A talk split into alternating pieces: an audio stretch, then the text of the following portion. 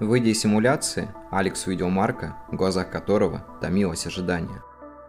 «Ты нашел какие-то зацепки?» Алекс рассказал о том, как встретил там людей, и о послании, которое кто-то оставил ему. Марк молчал. Казалось, он понимает, о чем идет речь, но не хочет подавать виду.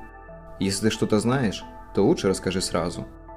Марк объяснил, что находясь долгое время в симуляции, он начинал чувствовать подобное подавленное состояние, но не мог найти тому причины. Когда же он долгое время отдыхал от посещения демо, все возвращалось в привычную норму. Достав карту, Марк протянул ее Алексу. Сердце – это нулевой километр. Схема Эдема оказалась схожей с планом города, в котором они сейчас находились. Именно в этом самом месте можно было найти ответ, как остановить происходящее. Но для начала тебе надо отдохнуть пару часов и набраться сил. Симуляция очень сильно влияет на сознание, предупредил его Марк. Алекс возразил, так как отдых пока не входил в планы. Времени оставалось очень мало, и нужно было начинать действовать. Оба понимали, что буквально через пару дней случится то, что уже невозможно будет исправить. Управляющий планировал сделать запуск в это воскресенье. Ровно в полдень на центральной площади соберутся люди, чтобы переместиться в Эдем. Никто конкретно не знал, как все произойдет, и от этого не становилось легче, ведь теперь каждая минута была на счету.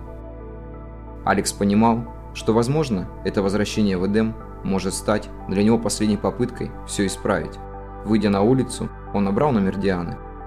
После нескольких длинных гудков она взяла трубку и буквально прокричала в нее, даже не поприветствовав его. «Куда ты пропал?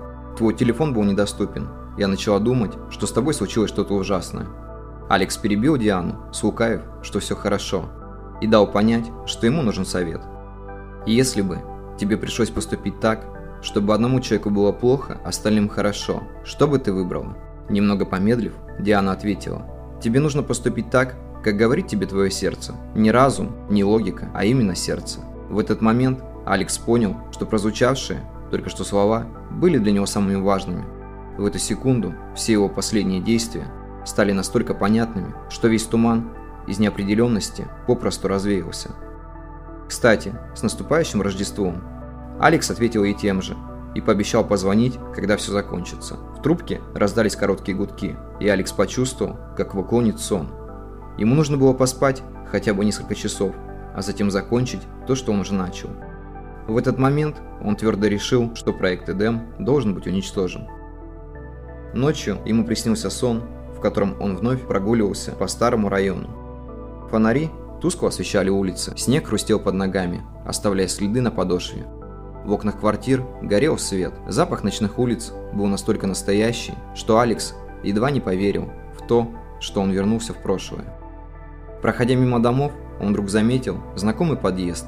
Это было место, где он провел свое детство и юность. Ноги сами вели его внутрь. На обшарпанных стенах в подъезде красовались надписи. Одну из них сделал мальчик, который совсем ничего не понимал в жизни, но для него эта фраза на тот момент была, видимо, спасительной. «Мы живем для того, чтобы завтра сдохнуть». Он знал этот подъезд наизусть и мог пройтись по нему на ощупь. Каждый метр этого пространства напоминал о том или ином событии.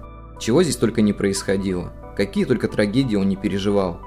И вот он вновь возвращается в своем сне к самым истокам. Поднявшись на четвертый этаж, он подошел ко входу в бывшую квартиру. Дверь распахнулась перед ним сама, приглашая войти. В темном коридоре Алекс нащупал кнопку выключателя. В этой маленькой, но уютной квартире зародилась его жизнь. Время, проведенное здесь, не всегда было веселым, но запомнилось как настолько искреннее и настоящее, что Алекс мог отдать все, лишь бы пережить снова все эти моменты. После того, как переехал отсюда, он начал испытывать привычную тоску по дому, постоянно вспоминать то место, где царила счастливая нищета, и район, где так редко светило солнце. Но люди были настолько живыми, что своими эмоциями могли осветить все вокруг. Войдя в комнату, Алекс увидел два спальных места и стол в углу, за которым он когда-то писал дневник снов. Подойдя ближе, он хотел открыть ящик стола, но вдруг услышал за спиной уже знакомый детский голос. «Ты почти все вспомнил». Обернувшись, он увидел того самого мальчика. «Тебе столько всего предстоит узнать, но какой ценой?» Алекс ответил ему, что уже немного понимает, чем закончится эта история. В ответ мальчик засмеялся, а затем, помотав головой, ответил. Сюрпризы не всегда бывают приятными. Затем, взяв Алекса за руку, подвел к окну. Откуда-то из глубины ночного неба вновь приближалась та самая яркая комета. Куда она упадет, решать только тебе. В этот момент Алекс проснулся.